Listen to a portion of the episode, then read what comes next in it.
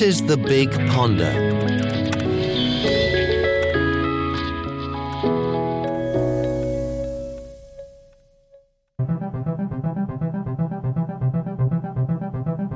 Also als Gastronom habe ich As the owner of a restaurant, I think I've met a lot of people. Ein paar Tausende. Well, a few thousand. I mean, well, I met a lot, more than 300.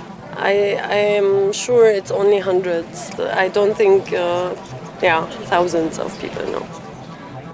Have you ever wondered how many people you've met in your life? 2,500. 45,000? 800? I'm going to say 50,000 people. My guess is 20,000, maybe. Just because I'm over 50 and I lived in a couple of big cities, that's my guess. What about you, Susannah? Hmm. I really have no idea, but I do love the question. So, how many people have I met in my life? How many people do we meet over a lifetime on average? We're going to find out. I'm Susannah Edelbaum. I'm Monika Müller-Kroll. And on this episode of The Big Ponder, we share stories about encounters. I was always interested in randomness and how random is random actually. First, we do the math. And for that, we get a professional. My name is uh, Christian Hesse.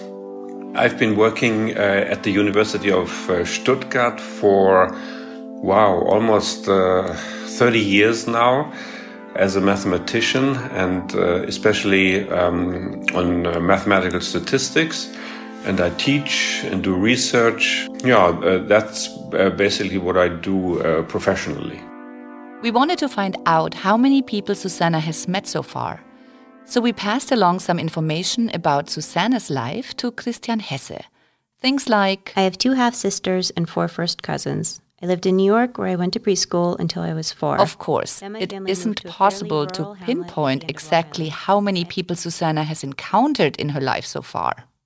What the professor did instead was use statistical guesstimation. He came up with his estimate through educated guessing and calculations based on 20th century studies by the British anthropologist Robin Dunbar. And uh, what he discovered was that we have typically we have five intimate friends, we have uh, 15 friends, including casual friends, uh, medium level friends.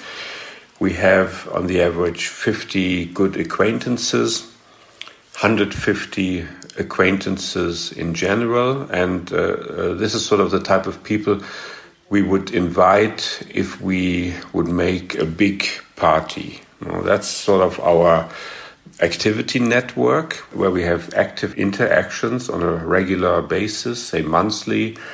And then there are 1,500 people we recognize on sight. 5,000 people we can allocate in a way. And then there's a factor of 20 more, so that would be 100,000 encounters that we have over a lifetime of, say, 80 years. 100,000, and that's the average number. That's a lot. And now um, to you, Susannah.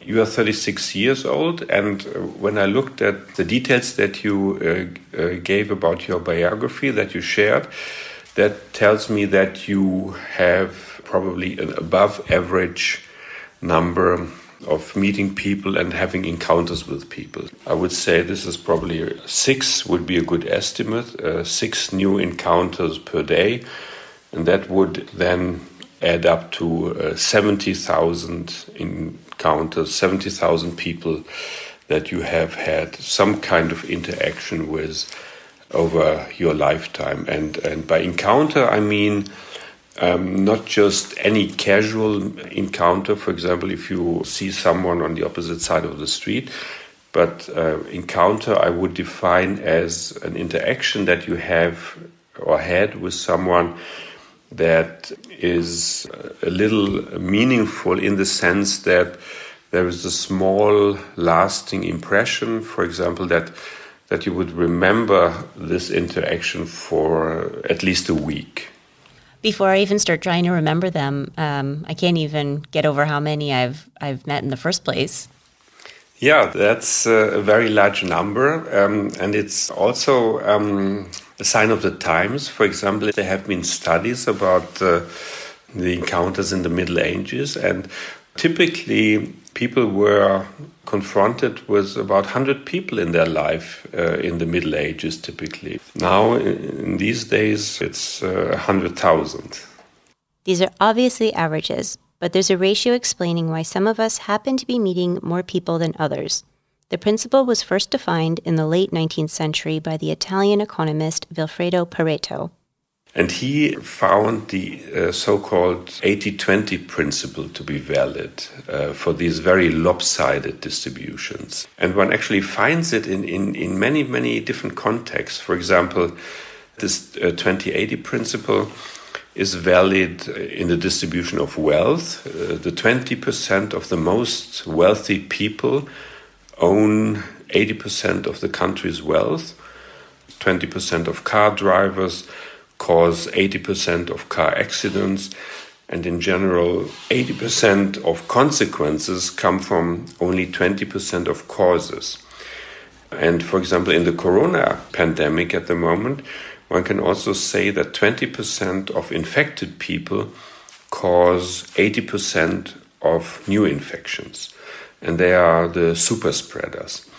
Now, in terms of encounters, there's an, an analogy. Uh, we have the super connectors, and they have a large degree of what is called uh, relationship intelligence, and they they manage to to turn casual encounters into encounters and encounters into casual acquaintances, casual acquaintances into acquaintances, and then lose friends, friends, and so forth.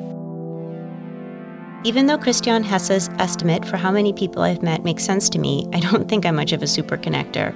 I rarely turn encounters into new friends, and I'm also not really that into talking to strangers. But for these two artists we met in Berlin, new encounters are integral to their most recent project. I'm Boris Jöns. I'm a um, partly visual artist, but also make music, and I'm from Berlin.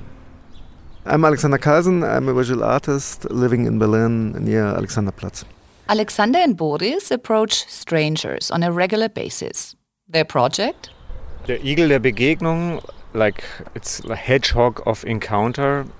It's a street survey basically, and we built a, like a little portable um, sculpture that has a map of this area on the back, and then we ask people about their like favorite spots of encounter, where, where do they like to meet, and then we talk a bit, little bit about this space.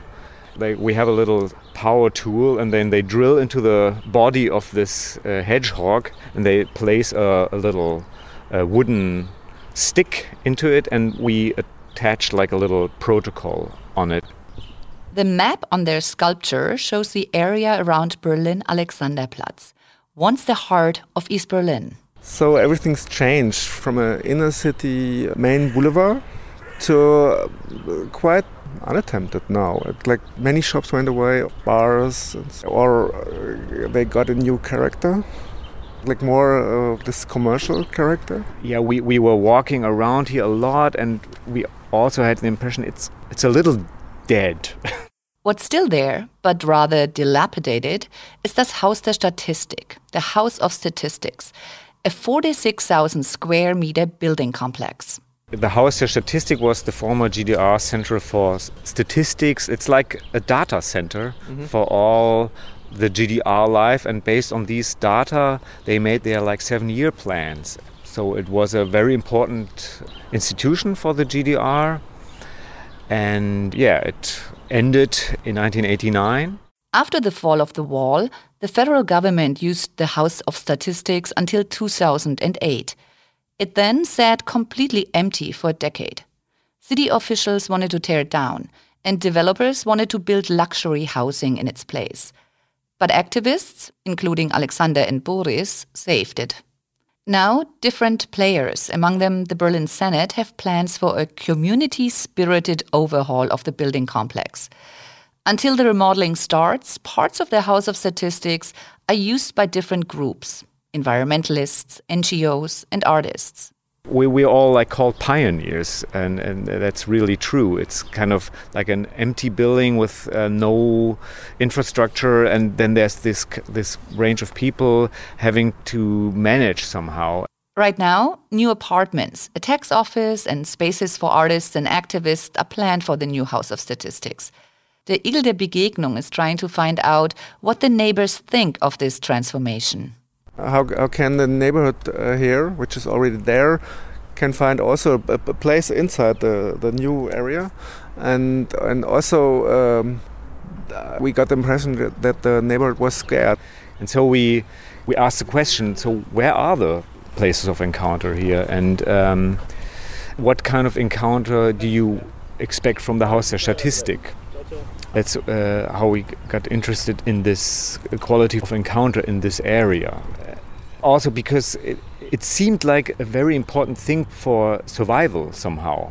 We learned that as an artist, it, it's kind of not enough to just be in your studio space. You have to offer something for the common good. On a walk through the neighborhood, we stop to look at some of the 50 places of encounter which the Igel der Begegnung has documented so far. We're standing in front of the former Sternchen, which was like a, a communal beer garden where people could just swing by and have a beer but you could also rent the rooms like in the GDR times, right? You could rent the rooms for your birthday, for any kind of party. Now it's just a supermarket on the ground floor of an apartment complex. The beer garden is gone. It's really interesting. I think like the whole area was like was like a big area that was completely planned uh, by um, uh, city planners and architects of the GDR, and they had it all sorted out. There's like these uh, apartment blocks, then there's like uh, children care, uh, wash houses, and all these like. Um, they had they had a plan where the socialist human lives, where they go shopping, where they find this and that. So they had like this idea of Versorgung, like uh, like where what does one need and they had it all sorted out. So they had this beer garden was like one planned thing, and of course all of this uh, with when capitalism came in in the 90s, it all disappeared from one day to the other. And some people tell us uh, if the Haus für Statistik could have like a couple of rooms where you can celebrate your birthday, that would be great, for example. Something that remains a popular place in the neighborhood is the Imbiss Oase, a tiny fast food kiosk. It's located right in front of the House of Statistics. It used to be a German snack bar in GDR times, and now it serves Vietnamese food. We see that uh, still now there are many people are like neighbors coming there having a beer. They, they know very much about the owner when he's there because sometimes he has to collect his children from the kindergarten and then he has like 15 minutes close and they are very used to it. They know it, and they, okay, I have to wait 15 minutes. Then he's back, and then they wait or come back and have then the beer later. Uh, it's also important because now, uh, where the, the whole area is changing, the question is there if if this Imbiss can stay there or if it has to, to move. How the area will evolve is still uncertain. Boris and Alexander imagine keeping the Igel der Begegnung going as a guide through the ongoing transformation. They like approaching strangers around the neighborhood. One of the most memorable encounters happened next to a vanished bench. We were in front of a supermarket not far away from here, and uh, we talked about a sitting area in front of the supermarket that had been torn away because it was like very also very popular for uh, alcoholics uh, hanging out there and I think that was the reason why it was taken away this person, like an older man, he also remembered that area, and he thought, ah, it's a it's a shame that this place is not anymore. But he could understand, yeah, the alcoholics were kind of a problem. It was kind of interesting how he try to solve it. He said, I don't deny them to stay there, but maybe they could have special days. and he envisioned like all these signs, and he had this sense of organizing the stay of this encounter. And he struggled to tolerate them, but also he didn't really want to get involved. And so that kind of epitomized this like messiness of encounter, and I, I really like this um, talk. Like, encounter is not always nice, it's messy. Encounters in real life are one thing, but these days it seems like the real Wild West is online. We talked with a psychologist trying to make internet encounters as substantial as those that happen face to face. Our definitions of what is a real encounter are shifting. Lara Otti is a psychologist and executive coach in Washington state. She's also an advisor for an app called Friended, which connects users one on one after they take a kindness pledge. The idea is to provoke spontaneous but authentic encounters. Two people were connected, and one of them was struggling, uh, was a younger man, and he was struggling with coming out as gay to his parents in a very conservative family and the other person um, kind of talked him through you know what he wanted to have happen they came up with this is all over text you know this is direct messaging. They they came up with a plan of he could share it with his family physician because that's somebody he felt close to and he could kind of give it a trial run and see how that went and get feedback and then strategize about how to bring it to his family. Like that that's a one time connection, but so deep and meaningful, and something that um, I'm sure he'll remember for the rest of his life, even if he never talks to that other person again. So, real encounters have shifted. Not only can they happen online, they can even be a one time experience. But either way, Lara Otti says certain components are indispensable. Yeah, I mean, I think about this as kind of like, you know, what are the main ingredients of online connection? Which I think are the main ingredients of in person connection. They're the same, but we have to learn different ways of conveying them online because we don't have all of the same cues that we have when we're in person with somebody. Um, but psychological safety would be, be one, you know, at the top of the list. If we don't have to fear being judged by another person, we're automatically more comfortable expressing ourselves. She also lists warmth, openness, and curiosity as part of the recipe for successful online encounters. And on top of that, we just have to be ready to adapt. Neurobiology is, you know, when we're not in person, we don't have the the cues our mirror neurons are not firing with the visuals of seeing each other and that puts us at a deficit and so we have to rely on other senses, right? Like tone of voice right now is extremely important as we talk to each other. And think about when we move to email like that is a even a different scale how do you convey you know that warmth and sincerity over email.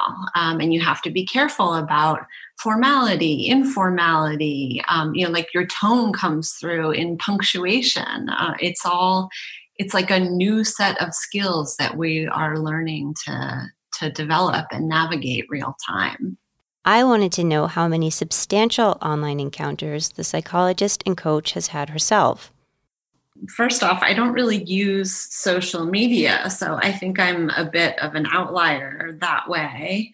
I'm not on Facebook. I don't even have a Twitter account. I do use Instagram, but it's pretty limited. But what's unique about my situation is that my work sets me up to have a fair number of online only connections so that's where the numbers start to add up for me. So i was as i was thinking about this i was trying to ballpark it and i came up with you know maybe 80 85 online connections that i would consider deeply substantive because i'm talking to clients and they're sharing their fears their dreams their really authentic selves with me Lara Otti avoids social media because it's not a great use of her time. She also points out that it has its pitfalls no matter your online skill set.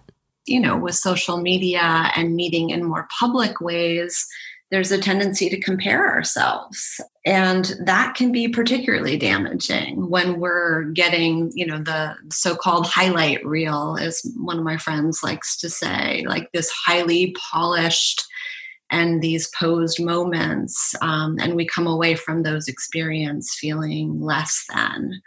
You know, in the worst cases, there's certain social media that kind of promotes anti connection, the bullying or ghosting or trolling behaviors that are so painful for people.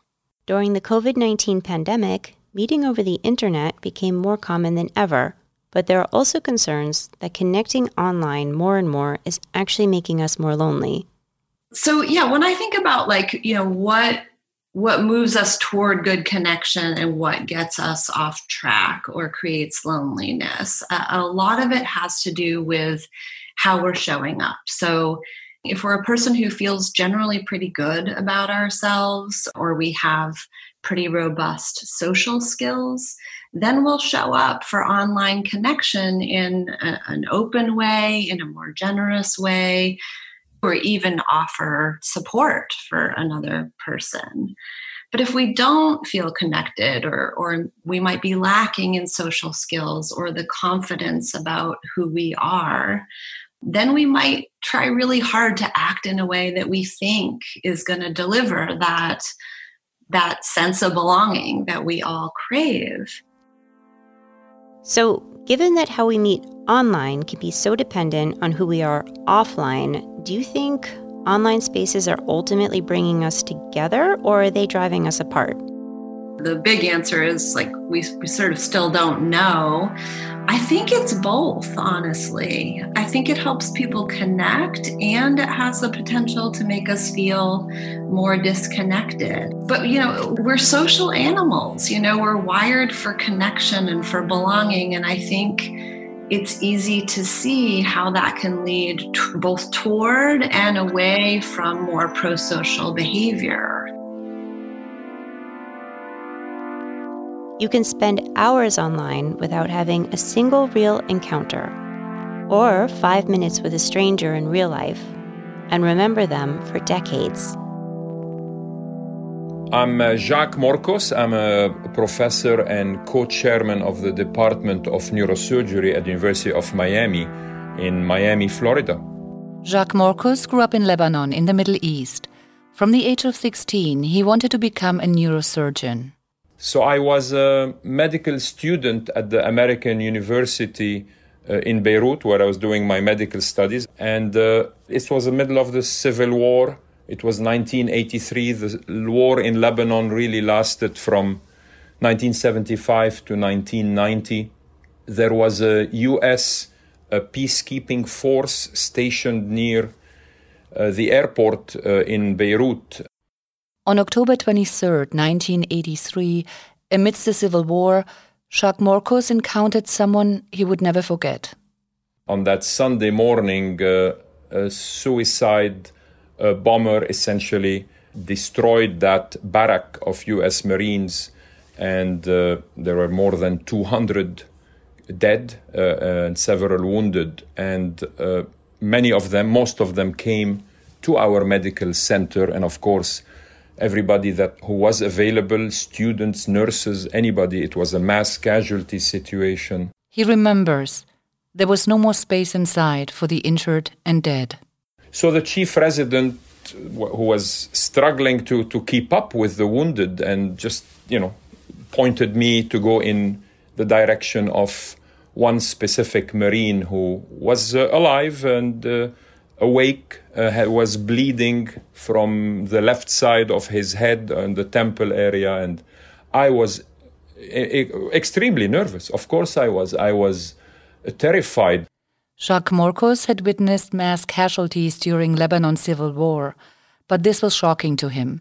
He was just a medical student, now faced with a bombing victim, a young black Marine with a serious head injury. I look at him and I'm trying to figure out what do I do? How do I stop the bleeding? Um, and then I kind of glance at my chief resident who's helping two or three other people, and he points to me to put my hand on the wound, and I'm. I did it. Clearly, I was trembling, and then he looks at me. This marine looks at me and say, "You will be fine, doc." So, this is a patient who's looking at his supposed doctor and reassuring him that you, the doctor, even though you look nervous and you look like you're actually don't know what you're doing, but you're going to be fine. He only spent five to ten minutes with the injured American. We didn't talk much, uh, just I'm putting my hand on his temple that was bleeding and waiting for him to go inside to make it to the operating room. I don't even remember if we've exchanged other words because I'm looking, after he told me this, I'm looking at him and uh, imagining what, what a great individual this is. Almost four decades later, in the middle of the protests following George Floyd's murder, the 60 year old wrote an article about his experience with the injured black Marine for the Journal of Neurosurgery. He titled it Brief Encounters That Last a Lifetime. You beat racism by, by giving personal stories, by reaching every other person one heart at a time. And uh, yeah, I just felt it was the right time for me to say that story in the middle of the, the racism uh, upheaval that, that continues to be going on in, in the US at least. To this day, the neurosurgeon can recall the Marine's grace in the immediate aftermath of the bombing. This Marine should have been cursing me for being.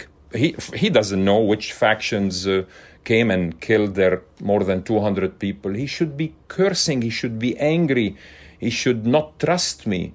I'm just another Lebanese face. And yet, he's absolutely accepting his fate. So it just was an immensely impactful experience. It's part of the things that affects me how I honestly deal with patients, how I myself appreciate what stoic behavior is. I mean, many times I'll be operating, I'm in a tough part of the surgery, and I'm trying to look for some serene moments in my life, you know, to keep me going. And many times this encounter comes into my mind. He still doesn't know the Marine's name. He doesn't even know if he's alive. For years he's been looking for him, but requests to the military have turned up nothing. There's one more hope. Jacques Morcos plans to attend an upcoming gathering of the 1983 Beirut bombing survivors. I just want to hug him and thank him and, and hope he's alive and that he's had a meaningful, successful, healthy life because through him, I believe I have helped many patients because of his inspiration, and he needs to hear it. Thanks for listening to this episode of The Big Ponder. The music was composed by Jonathan Kroll. We'd like to thank Jacques Morcos, Lara Otti, Alexander Carlson, Boris Jöns, and Christian Hesse for their participation. This episode was produced by me, Susannah Edelbaum, and Monika Müller-Kroll.